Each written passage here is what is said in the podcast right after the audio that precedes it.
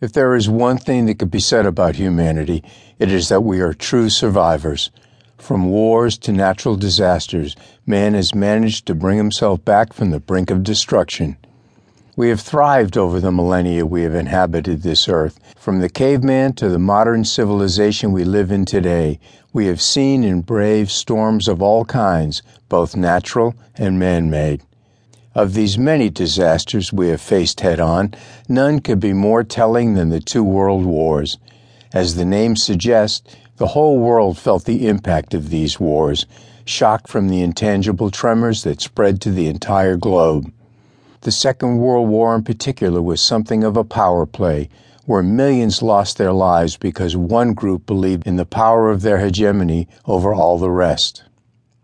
The Holocaust could, perhaps, be described as the most disastrous and devastating man made storm the world has ever seen.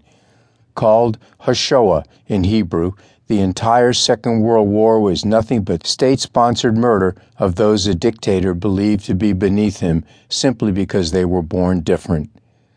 From Jews to homosexuals, millions were persecuted, and it took the Western nations coming together to stop this madness.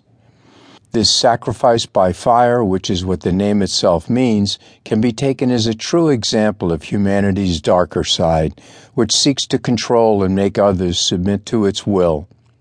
Before Hitler took control and began to spread the insidious ideology of a racial superiority among his people, the Jewish population numbered around 9 million in the whole of Europe.